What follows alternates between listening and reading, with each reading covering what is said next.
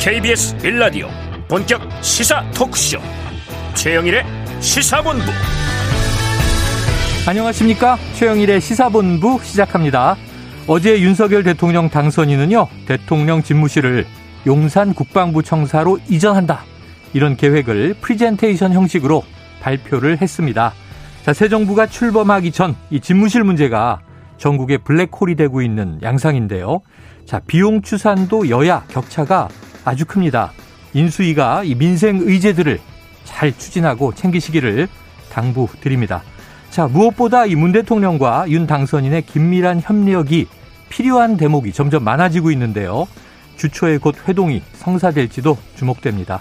자, 민주당은 이번 주에 신임 원내대표를 선출하죠. 화제가 된 것은 이른바 교황 선출 방식인 콘클라베 방식으로 뽑는다. 이런 점인데요. 누가 선출되고 비대위와 원내 사령탑이 어떻게 이원화되는지가 다가오는 지방선거에서 중요한 영향을 또 미치게 될 것 같네요. 오늘은 춘분입니다. 낮이 길어지고 아침이 일찍부터 밝아오겠죠? 이 반짝 찾아온 꽃샘추위 잘 이겨내시고요. 따뜻한 날이 오길 기다리면서 최영일의 시사본부 출발합니다.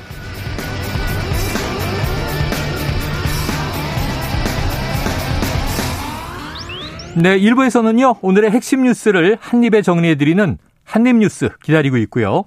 2부 10분 인터뷰, 임태희 대통령 당선인 특별 고문과 용산 집무실 이전 계획을 자세히 짚어보겠습니다. 이어서 주간 이슈 먼데이, 국제본부도 준비가 되어 있습니다. 한 입에 쏙 들어가는 뉴스와 찰떡궁합인 디저트송 신청 기다리고 있으니까요. 오늘 뉴스에 어울리는 노래가 있으면 문자 샵 9730으로 자유롭게 보내주시고요. 선정되신 분께는 커피 쿠폰 보내드립니다. 짧은 문자 50원, 긴 문자 100원입니다.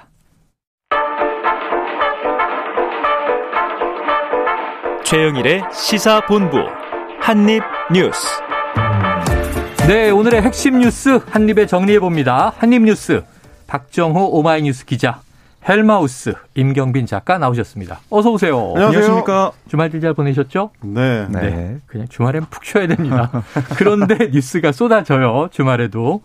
자, 첫 번째 이슈가 바로 어제 오전 11시에 윤석열 당선인이 직접 발표를 한 건데요. 용산 집무실 시대를 선언했죠. 박 기자님, 어떤 얘기 나왔습니까?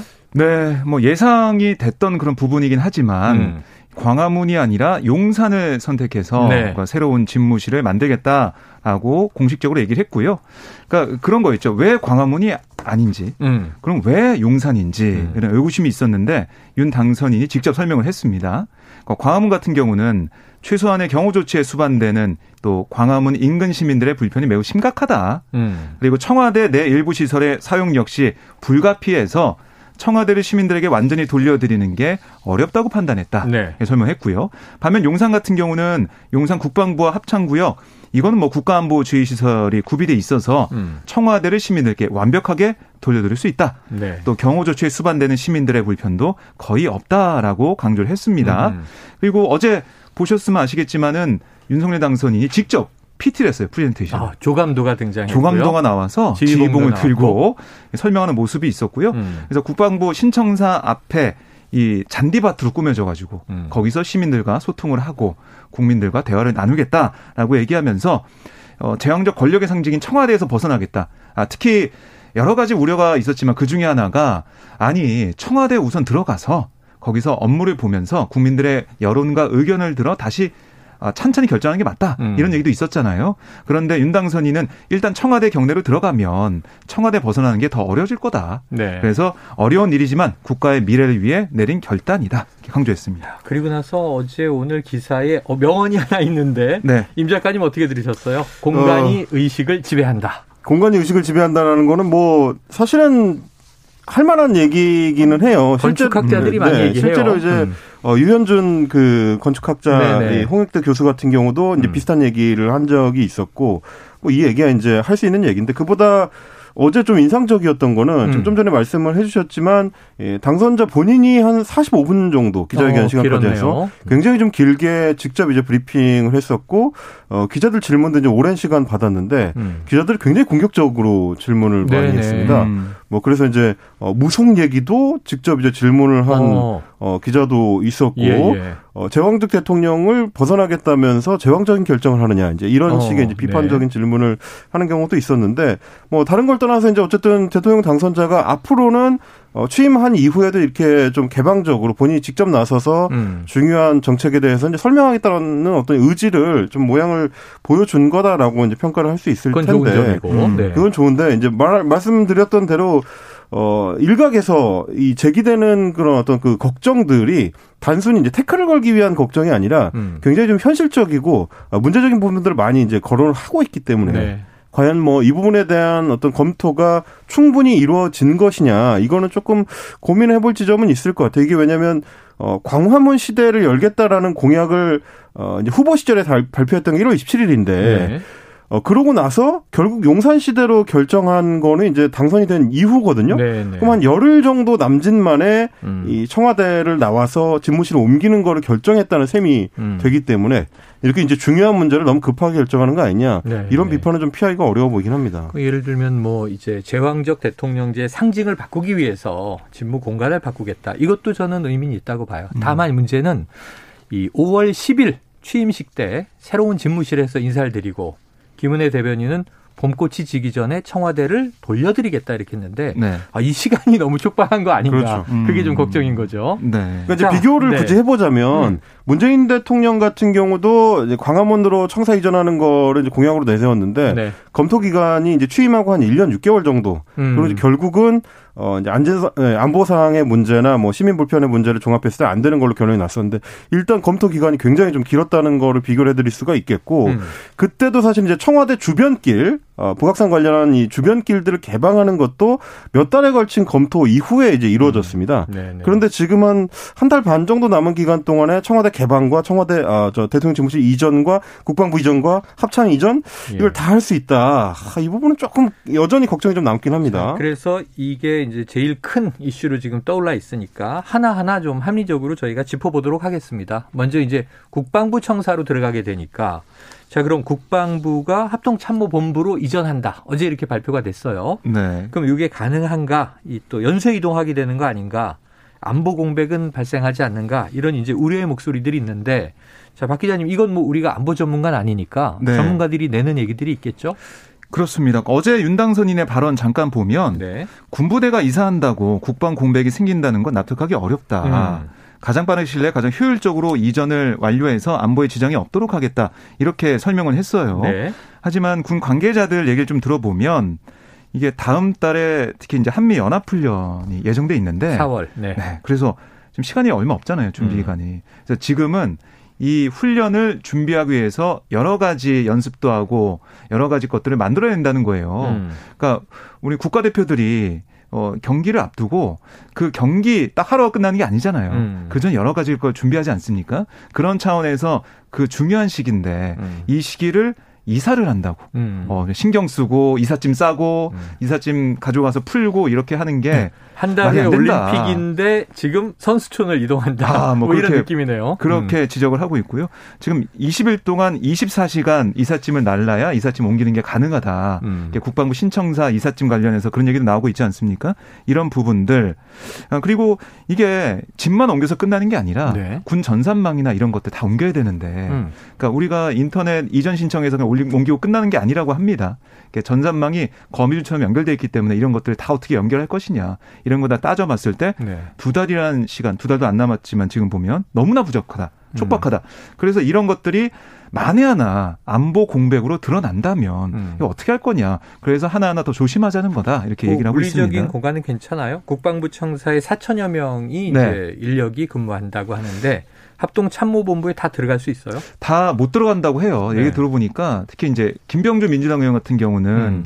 사실 합참 이 아, 참모로 있으면서 그 건물에 있었어요. 있었는데 아, 공간이 없다고 합니다. 음. 그래서 이거는 뭐 윤석열 당선인 어제 설명과 좀 다른 부분이긴 한데 네. 공간이 없고 그리고 이제 국방부에 있는 사람들이 다 이제 쪼개져서 떠나야 되는 이런 상황들 음. 이런 것 때문에 군의 사기도 많이 저하가 돼 있고 그리고 이제 합참도 어쨌든 이 수방사로 이동하는 남태령으로 이동하는 상황이 네네, 됐는데 남태령에 수방사가 있죠. 그걸 이동하려면 거기에 사무실 옮겨서 끝나는 게 아니라 여러 가지 수반되는 어, 안보 관련된 네네네. 전략 관련된 어, 그런 여러 가지 것들을 같이 가야 되는데 어. 그런 것들을 빠른 시간 안에 만들 수가 있겠느냐. 네. 물론 3년, 5년 있다가 완전히 이전한다고 하지만 여러 가지 걸림돌이 있다. 그래서 이거는 급하게 결정할 게 아니라 네. 우선 국민들의 여론과 또 안보 전문가들 음. 또 국방부의 의견을 하나하나 들어서 계획을 세워서 하는 게 맞지 지금 뭐 군사작전을 하는 거는 안 된다 이런 지적을 하고 음. 있습니다. 자, 임 작가님. 네. 그 그래서 역, 역대 합참 의장 그렇죠. 꽤 여러 명이 성명을 냈다고 하는데 음. 뭐 구체적으로는 어떤 우려들입니까? 어 이제 윤석열 당선자도 계속해서 이제 강조하는 게 새 정부의 기조가 이제 전문가들의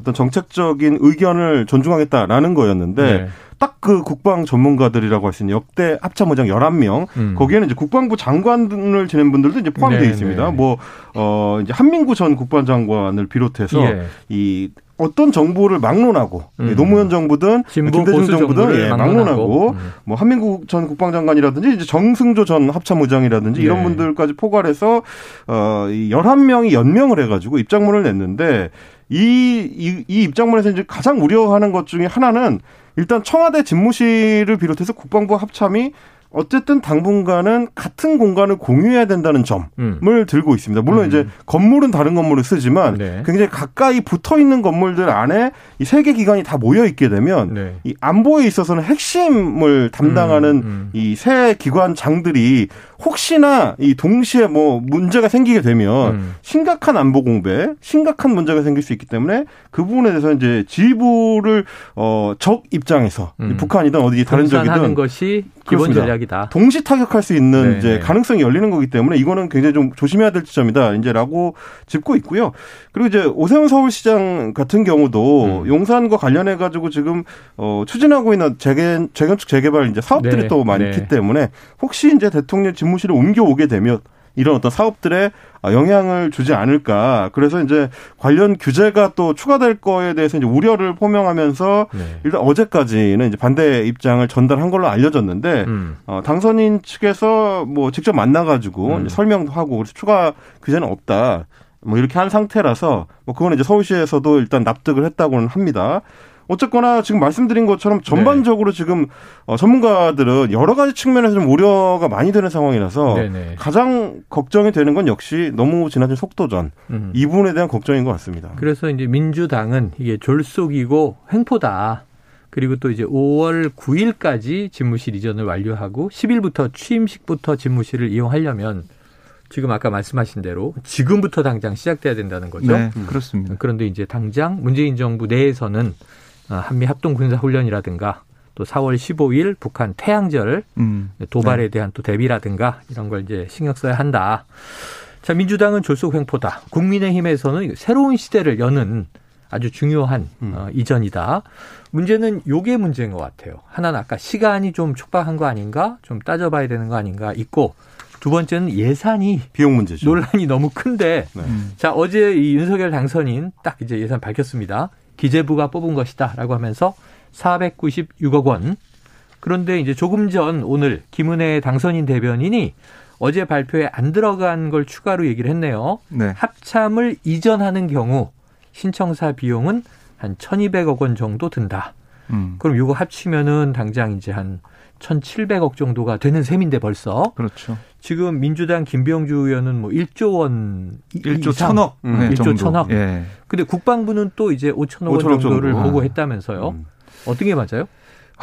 중간 지점 아닐까요? 중간 지점 이럴 때는 보통 이제 중간 지점 국방부 정도가 이제 가장 현실적인 아닐 것 같은데 중요한 산인데 너무 아니란 거 아닙니까? 중간이 맞다니. 그러니까 왜 네. 그런 말씀을 드리냐면 윤석열 당선인이 어제 이제 밝힌 건 이제 496억 원인데 네네. 496억 원이라는 숫자 안에 어, 국방부를 합참으로 이전하는 비용 네. 그리고 국방부 청사를 리모델링 그래서 이제 대통령 집무실로 사용하게 되는 비용이 또 들어가고요. 음. 그다음에 경호처를 청와대에서 국방부 쪽으로 옮겨오는 비용 그 다음에 어, 당분간 이 대통령으로 취임하게 되면 사용하게 될 한남동의 대통령 관저를 음. 리모델링하는 비용 요 정도가 들어있는 게 네네. 496억 원입니다. 어. 근데 지금 말씀드린 것들을 쭉 보다 보면 그러면 옮겨가게 될 합참은 어떻게 되냐? 네. 남태령으로 만약에 네. 옮겨가게 되면 음. 거기는 애초에 수방사가 사용을 하고 있기 때문에 음. 남는 공간이 없을 텐데 그러면 음. 다시 수방사는 또 딴 데로 가야 되는 거냐? 음. 그래서 지금 오늘 이제 김은혜 대변인이 밝힌 게 신청사를 남태령 쪽에 짓는 거가 어. 1,200억 원이다. 네네. 여기까지는 밝혔습니다. 근데 여기에 또 추가되는 비용이 음. 그러면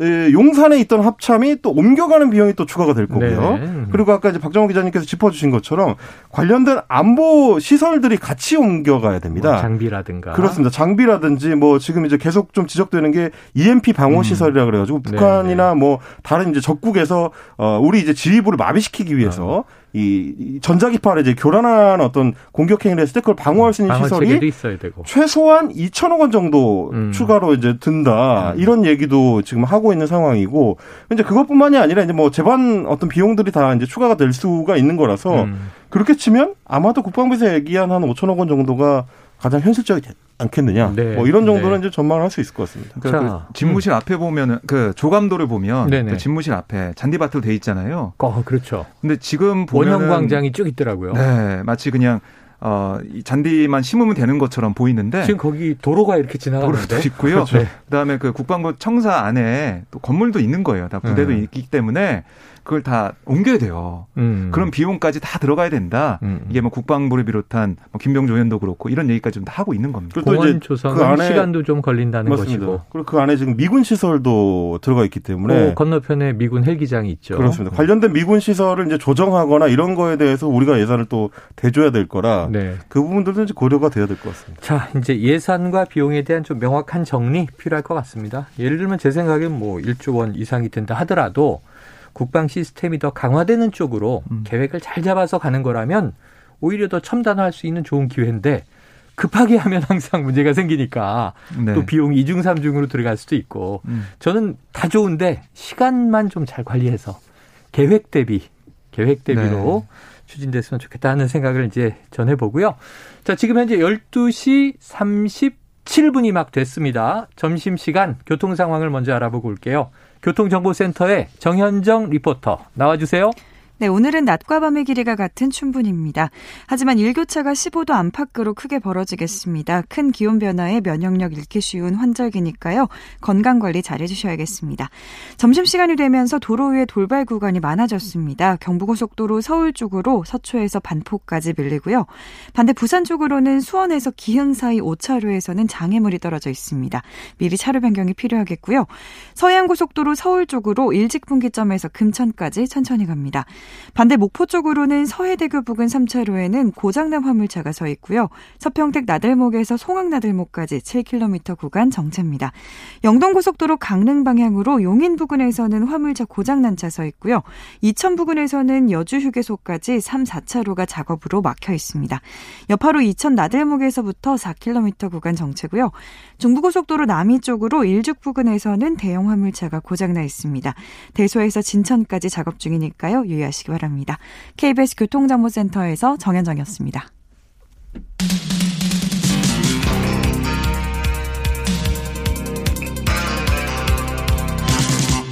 최영일의 시사본부. 네. 자, 문제는 뭐냐 하면, 어, 지난 주말에라도 빠르면 문재인 대통령, 윤석열 당선인 회동이 있을 수 있다. 왜냐하면 역대 당선인 이 대통령 회동이 열흘을 넘지 않았다고 해요. 음. 그런데 지금 주말이 지나버렸고 오늘로 이미 열흘을 훌쩍 넘겼습니다. 그렇죠. 그러면은 이제 그래도 빠르게라면 주초여야 되는데 아직도 발표된 게 없죠. 네, 그렇습니다. 지금 오늘 청와대 이제 이철희 정무수석과 음. 장재원 당선인 비서실장이 만난다. 네네. 이렇게까지는 얘기가 돼 있어요. 만난다. 네, 만나서 세부상을 조율할 것으로 예상이 되는데요. 음. 과연 이 세부상 조율을 통해서 만날 수 있는 그런 재반 여건이 만들어질 거냐 음. 이게 관심이 쏠리고 있어요. 그러니까 두 가지입니다. 그러니까 하나는 양측 다 이제 부담이 크기 때문에 어떻게든 만날 거다. 음. 그리고 이 독대 우찬이니까 허심탄회하게 얘기하면서 그동안 쌓여 있던 여러 가지 난제들 다 음. 풀어낼 거다. 이런 관측이 있는 반면 또 한쪽에는 그동안 계속 제기해왔던 인사권 문제. 네. 특히 지금 한국은행 이주열 총재 임기 얼마 진짜 안 남았습니다. 4월 말. 아, 3월 말. 3월 말. 네, 3월 아, 이달 말이기 때문에 이달 말. 정말 지금 빨리 인선을 해서 어, 뭐, 이 인사청문회도 하고 해야 되거든요. 어휴, 열흘밖에 없잖아요. 시간이 없어서 이 문제 어떻게 풀 거냐. 음. 근데 인사권에 대한 양측의 기싸움이 어떻게 풀어질 거냐. 음. 그 다음에 이명박 전 대통령 사면 문제. 네네. 이것도 지금 아직 살아있는 이슈거든요. 어. 여기에 대해서 실무 논의가 충분히 될 거냐. 음. 그래서 그렇게 만나는 것까지 갈 거냐. 그건 좀 어렵지 않을까? 이런 얘기까지 나오고 있어요. 그렇게 된다면 정말로 어. 전국이 급속히 좀 얼어붙을 수가 있는데 그렇게까지는 안 갈 거다라는 관측이 높은 상황이지만 음. 그래도 실무 논의 결과 좀 봐야 된다. 이런 관측도 있습니다. 이게 뭐 일단, 그렇게 네. 중요한지 모르겠지만 어쨌든 이미 제일 늦게 만나게 되는 음. 대통령과 당선인 사이가 돼버렸어요. 그렇습니다. 근데 지금 의제는 네. 계속 늘어나고 있어요. 집무실 의제도 그렇죠. 논의해야 네. 되는 거잖아요. 그러니까 사실 저희가 초반에 이 자리를 통해서도 어, 몇 번 이제 준엄하게 충고를 드렸지만 네네. 일단은 만난 다음에 나중에 이제 실무적인 부분들을 추가로 만나면서 이제 풀어도 된다라고 어. 했는데 처음에 안 만나는 바람에 그 점점 이제 숙제만 좀 쌓이는 양상이 되고 있습니다. 지금 음. 일정상으로 보면은 사실은 문 대통령이든 윤석열 당선인이든 어, 내일 오찬 회동부터는 가능한 상황이긴 합니다. 화요일 오찬부터 음, 전격적으로 하게 된다면. 네네. 근데 지금 이제 박정우 기자님께서 정리해 주신 대로 워낙 지금 현안들이 점점 늘어나고 예, 있는 예. 양상이고 어, 한국은행 총재가 말씀하셨지만 실제로는 지금 감사위원은 음. 어, 공백 상태입니다 이미 음. 두 명의 감사위원이 지금 임기가 마친 상태라서 음. 인선을 해야 되는데 진행이 안 되고 있고요. 네네. 그리고 한국은행 총재 같은 경우는 역대로 한국은행 총재 공백기가 있었던 적이 한 번도 없는데 어. 이게 지금 열흘 안에 인사청문회까지 거쳐서 어. 임명이 돼야 되는 거라서 네네네. 시간 자체가 굉장히 촉박한 상황이라 자칫하면 음흠. 사상 최초로 한국은행 총재가 이제 공석인 상태로 지금 지명이 돼야 되는 상황이네요. 그렇습니다. 음. 금융통화위원회를 한국은행 총재 없이 개최해야 될 수도 아, 있는 금리가 계속 또 오를 판인데 그렇죠. 보면. 이제 굉장히 위험한 상황이고 그런 어허. 부분까지 고려하면 일단은 좀 일찍 만나서 그 뒤에 이제 추가적인 부분들을 또 추가로 만나는 거를 이제 고려해 보는 게 좋지 않겠나 싶습니다. 내일 오찬부터 가능하면 만약 내일 오찬이면 네. 오늘 발표가 나야 돼요. 지난주에 그, 음. 발표 나고 오찬 전 4시간 전에 무산되는 바람에 그러니까요. 청와대 주방에선 오이 썰다가 딱 멈춰야 되는 상황이 됐다고요. 왜냐하면 차질 오이였을까요? 그게? 식사를 아, 네. 준비해야 된다고요. 아. 아, 호박일 수도 있지. 아, 네. 자, 임 작가님. 근데 이제 다만 어. 다만 이제 지난 주말 기점으로 해가지고 어. 청와대 기류가 약간 바뀐 것 같긴 합니다. 그러니까 이제 무산됐을 때만 하더라도 인수위하고 청와대 사이에 실무자들 간에 서로 네. 이제 티격태격하는 기싸움. 이런 기싸움들이 있었는데 문재인 대통령이 직접 나서서 네. 어, 만나는 데 있어서 어떤 조율이 필요하다고 생각하지 조율이 않는다. 필요하지 않다. 음. 이렇게 얘기를 했었고 어. 그러고 났더니 오늘 아침에 박수현 청와대 국민소통 수석이 이제 인터뷰를 했는데 음. 굉장히 좀 우호적인 방식으로 좀 이렇게 논조가 바뀌었습니다. 그러면서 어, 이 예비비를 네. 이제 용산으로 이전하는 거 관련해 가지고 500억 원 정도의 음. 예비비 를 이제 뭐 처리를 해달라 음. 이렇게 청와대 쪽에 인수위에서 요청을 했는데 음. 그 부분에 대해서도 요청이 되면 정해진 과정에 맞춰서 긴밀하게 협의를 해가면 될 거다라고 이제 받은 걸로 봐서는 음. 약간 좀 기류가 예, 만나서 잘 좀 정리를 해보자는 쪽으로 바뀌고 있는 거 아니냐 싶습니다. 김 작가님의 촉을 요청드려 봅니다. 무슨 요일에 만납니까? 아 어차피 찍는 거니까요. 네. 아 저는 그러면 예, 화요일은 좀 급하다 싶으니까 아, 수요일에 찍겠습니다. 수요일. 네. 아침, 점심, 저녁. 아, 점심. 점심, 네. 오찬. 네. 어, 오찬을 고집하네요. 박 기자님은요? 저는 내일, 화요일에. 내일 점심? 그렇습니다. 좋아요. 뭐 금방 뭐 드러나겠네. 중에 뭐 하나니까. 그왜 오찬이냐면 저희가 네. 얘기할 거리가 좀 있어야 되니까. 아. 아이 시간에 만나 주셔야. 네네. 네. 또 그리고 이제 당선인이 계속 이제 오찬을 공개 식사로 아, 굉장히 그렇죠. 많이 또 네. 메뉴가 나왔죠. 그래서 혼밥 안 한다라고 네. 또 아, 언론에서 많이 네. 또 주목을 했었죠. 그래요. 알겠습니다. 자, 빨리 만났으면 좋겠습니다. 허심탄회하게 모든 의제를 이야기하고 협조가 필요한 일들이고 모두 다. 그렇죠. 또 국민 통합 관점에서 사실 지난주, 지지난주 대선 끝나자마자 국민 통합이 가장 중요하다. 문재인 대통령이나 음, 음. 혹은 윤석열 당선인이나 혹은 또 패배한 뭐 이재명 후보나 네. 음. 다 통합의 방점을 찍었어요. 그럼 이제 그렇게 가야 되겠죠. 음. 자, 지금까지는 여당, 이제 한 달여 여당, 민주당 상황 알아보죠. 자, 새 원내대표 언제 선출되는 거예요? 24일에 네. 선출이 될 예정이고요. 목요일. 네, 목요일이고 이게 교황 선출 방식, 음. 콘클라베 방식으로 선출이 됐는데, 네네. 그러니까 이게 뭐 선거 운동도 없이 음. 예, 뭐이 정견 발표 따로 입 후보가 없잖아요. 그렇죠. 입 어. 후보 자체가 없기 때문에 뭐 물론 누가 나올지는 지금 다 음. 모르고 있지만은 음. 그런 상황에서 시작한 거예요. 백지 상태에서 음. 시작을 해서 처음에 만약에 3분의 이상의 음. 득표자가 나오면 당선. 3분의 2. 음. 첫 번째. 두 번째 그 없다면 음. 2차 투표하겠죠. 2차 투표에서 과반 이상 음. 당, 득표하면 당선. 당선. 근데 그때도 없다. 없다. 그럼 3차에서는 1, 2위가 1, 2위가 올라와서 결선 투표. 그렇습니다. 음. 그런 식으로 진행이 돼서 지금까지 한 번도 안 받았던 방식이기 그렇죠, 때문에 그렇죠. 어. 원래는 우리가 이제 반장 선거 하듯이 네. 와서 나의 포부를 밝히고 네. 아니면은 그 이후에 토론 같은 걸 통해서 중간에 뭐 이 의원들을 대상으로 여러 가지 질의응답도 합니다. 음. 그런 거 없이 투표로 바로 들어가기 때문에 좀 신선한 그런 느낌도 있고 음. 이게 뭐 개파 간의 싸움 싸움이나 아니면은 이 미리 선거 운동하는 이런 걸 하지 말고 음. 우리가 정말 겸허하게 음. 선거를 해보자라는 뜻으로 이렇게 교황 선출 방식을 도입을 했는데 이게 그 뜻대로 음. 그 의미대로 구현이 될지는 결과까지 봐야겠습니다. 임 작가님, 이 네. 방식 콘클라베 방식의 장단점이 뭐예요? 뭐 이제 민주당 비대위에서 기대하는 거는 네. 너무 좀 경쟁이 격화되지 않도록 하겠다라는 것 아. 같습니다. 뭐 이제 선거 운동을 하는 과정에서 서로 이제 신경전을 벌이거나 나오면 캠프도 꾸려지고 음. 의원들이 막 줄을 쓰죠. 그렇죠. 네. 개파도 나눠지고 그렇죠. 아, 그리고 이제 이 대선 패배 직후에 이루어지는 원내대표 음. 선거다 보니까 서로 어떻게 보면 이제 책임론 공방이 벌어질 수도 있고 음. 그렇게 되면 이제 당 바깥으로까지 그 목소리가 넘치면서 민주당 정신 못 차렸다. 이제 이런 얘기까지 음. 나올까봐 그거를 최대한 이제 잘 봉합해 보고자 콩콜라비 음. 방식을 취한 것 같긴 한데 지금 박정 기자님 정리해 주신 것처럼 어 사, 사전에 이제 선거 운동을 따로 안 하고 음. 정견 발표를 안 하겠다라고 했지만 어 페이스북을 통해서 다 발표를 했습니다. 일단 SNS로 그렇습니다. 야, 그런 네. 방법이 있었군요. 박홍근 네. 의원 같은 경우도 민주당을 제대로 살리는데 모든 것을 바치겠다. 박홍근 뭐, 의원. 네, 이제 반장 선거라고 말씀해 주셨는데 사실상 이제 정견 발표죠. 이원욱 의원 같은 경우도 페이스북에다가 하나로 통합된 음. 아, 통합과 단결만이 강한 민주당 만들 수 있다. 네. 아, 사실상 정견 발표를 한 상태라서 이런 식으로 이제 출마 의사를 밝히는 방식으로 해서 네네. 후보군이 좁혀지고 있는데 어. 지금 나온 걸로는 이제 사선의 안규백 의원 예. 그리고 삼선에 이제 김경엽, 박광원, 이원욱 의원 네. 뭐 이런 정도가 이제 출마 사실상 출마를 하는 방식이 될 것이다.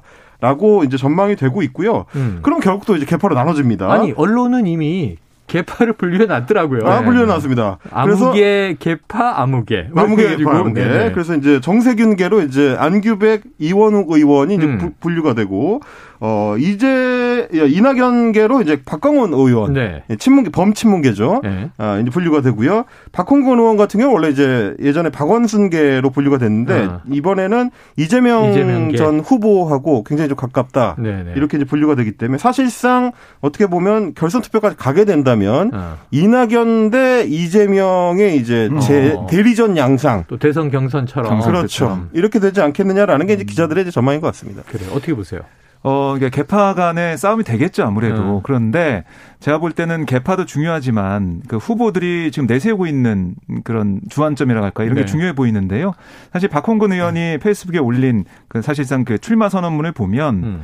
언론 개혁, 뭐 검찰 개혁, 정치 개혁 이걸 강조하고 있어요. 음. 이 부분이 있고 반면에 이제 박광원 의원 같은 경우는 물론 개혁도 중요하지만 그 전에 아, 지금 부동산 공급 문제나 음. 세제 개편 문제, 코로나 손실 보상 좀 음. 민생에 더 집중하는 그런 느낌이 네, 좀 네. 들거든요.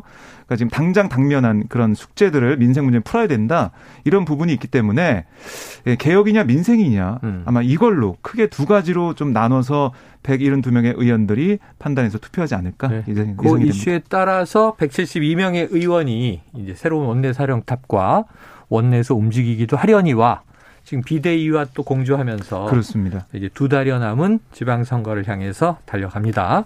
대선에서 패한 민주당 5월 10일 이후부터 이제 야당인데 어떻게 될지 지켜보도록 음. 하고요. 자, 지금 코로나 상황을 좀 알아볼까요? 신규 확진 열흘 만에 지금 20, 20만 명대 신규 확진이 오늘 얼마 나왔어요? 오늘 보니까 어 지금 20만 명대를 기록하는 상황이 됐고요. 20만 9,169명이 음. 늘었습니다. 음. 그러니까 이게 전날보다 12만여 명이 줄어든 거예요. 네네. 그러니까 이 수치를 보면 어 코로나 19가 좀 잠잠해진 거 아닐까? 오미크론 변이가 이제 좀 어, 잠잠해지고 정점을 지난 게 아닐까? 꺾인 게 아닐까? 이런 얘기도 나오고 있는데 사실 이게 지금 수요일 그 맞아. 확진자 수를 봐야 된다 이런 맞아. 얘기 많이 하고 모릅니다. 있습니다. 주말 효과가 좀 있으니까요. 그렇지. 네, 봐야 됩니다 계속. 그리고 이제 또 하나 그 음. 주목해 볼 만한 게 이전에 오미크론 그 웨이브 오미크론의 파고를 겪었던 다른 나라들의 경우를 네네네. 보면 대체로 전 국민의 한 20% 정도가 감염이 되고 나면 예. 상승 추세가 꺾이면서 이제 하락 반전되는 경향을 보였는데 음. 어, 지금 누적 확진자가 958만 2,815명입니다. 네네. 그러니까 아마도 지금 추세대로 하면 한 2, 3일 정도 내에는 우리도 전 국민의 거의 이제 20% 정도가 이제 감염되는 양상이 될 텐데 음. 이번 주가 이 방역 당국에서 밝힌 그 정점 구간이었거든요. 음. 어, 이번 주를 기점으로 해서 어떻게 될지를 좀 추이를 지켜볼 수 있을 것 같습니다. 음, 그래요. 자, 지금 이제 꺾였으면 참 좋겠는데 우리가 이 신중함을 잃어서는 안 되는 타이밍인 것 같아요.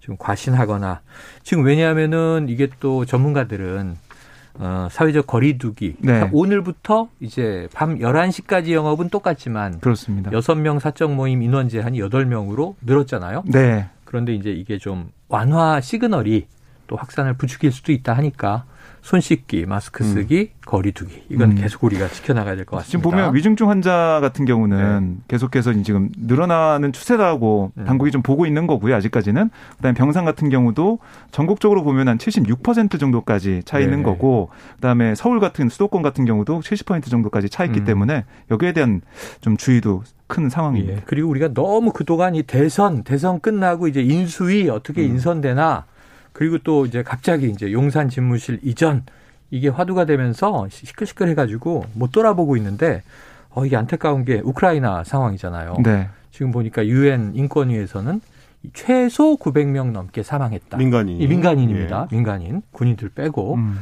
그런데다가 지금 마리우폴은 함락되고 계속 이제 이 러시아군은 진군하는 것 같은데 네.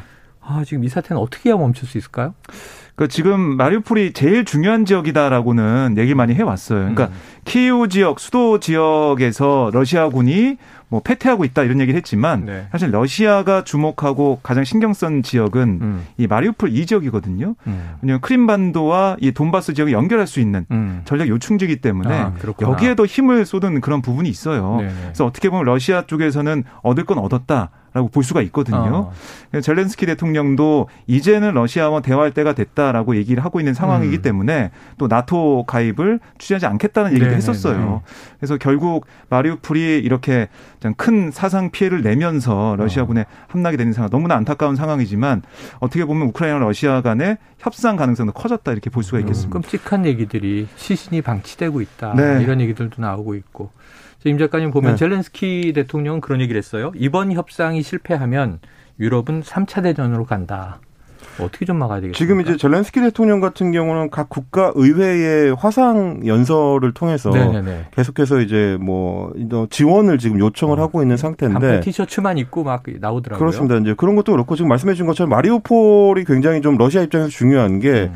이런 또 전략적 요충지이기도 하고 동시에 어, 러시아의 침공 명분이기도 했었던 신나치주의에 대한 전쟁이다라는 명분을 네네. 내세웠을 때 마리우폴이 소위 말하는 이제 아조프 연대라고 해가지고 신나치주의 민주주의를 표방한 초기에 네. 표방했었던 그 부대가 이제 장악하고 있었던 지역이기도 합니다. 음, 음. 그렇기 때문에 이 지역을 만약에 러시아가 함락시키게 되면 음. 어느 정도 1차적인 목표를 달성하는 셈이 되기 때문에 네. 이제부터는 뭐 이제 협상 국면으로 바뀔 수 있는 상황이고 네. 그러다 보니까 이제 젤렌스키 대통령도 좀 더 이제 강한 어조로 협상 필요성을 좀 강조하고 있는 게 아닌가 싶긴 합니다. 그래요. 자, 우리나라는 세계적으로 강군을 보유하고 있는 나라입니다. 지금 안보 공백 이야기 하는데 설마 그런 일은 없겠죠. 하지만 이제 동유럽에서는 이렇게 전쟁이 벌어져 있으니까 빨리 세계 평화가 찾아왔으면 좋겠습니다. 오늘 한입 뉴스 여기서 정리하죠. 두 분 고맙습니다. 감사합니다. 고맙습니다. 자, 디저트송은요. 에, 청취자 2583님.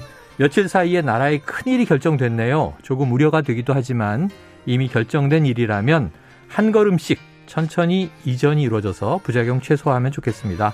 더준의 한 걸음 더 신청합니다. 야, 소녀시대 티파니의 한 걸음이란 노래도 있긴 한데요. 자, 2583님께 커피 쿠폰 보내드리면서 1부 마무리하고요. 저는 2부로 돌아옵니다.